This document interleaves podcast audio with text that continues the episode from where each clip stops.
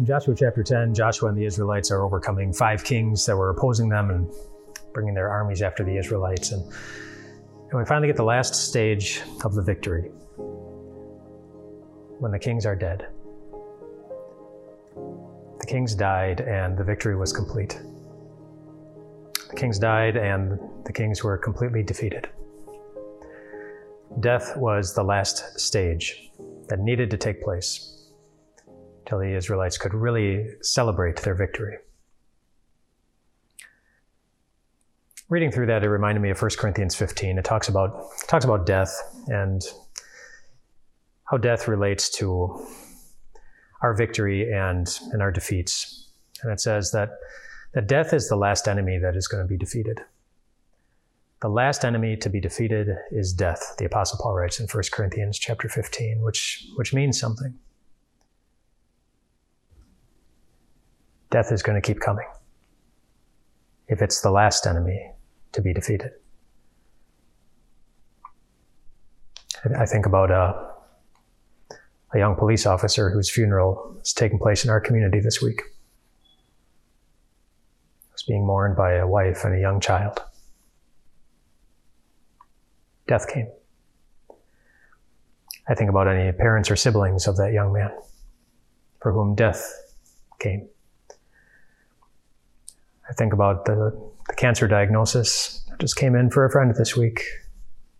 Fear of death comes in. I think of the friend who was in an accident that was nearly fatal. Death. Fear of death keeps coming. And in your own life, most of you have likely experienced this in one way or another that, that death came. And we know as we think about the loved ones we try to hold on to with all of our might. If death is the last enemy to be defeated, then death will keep coming. But that same chapter that promises us that death is going to keep coming is the same one that reminds us that one day, though, death will be to, defeated. Death will keep coming until the one day it doesn't. And it can't. The day when all in Christ will be raised. the husbands, the wives, parents, the children, the friends, the siblings, the ones you miss, the ones you love,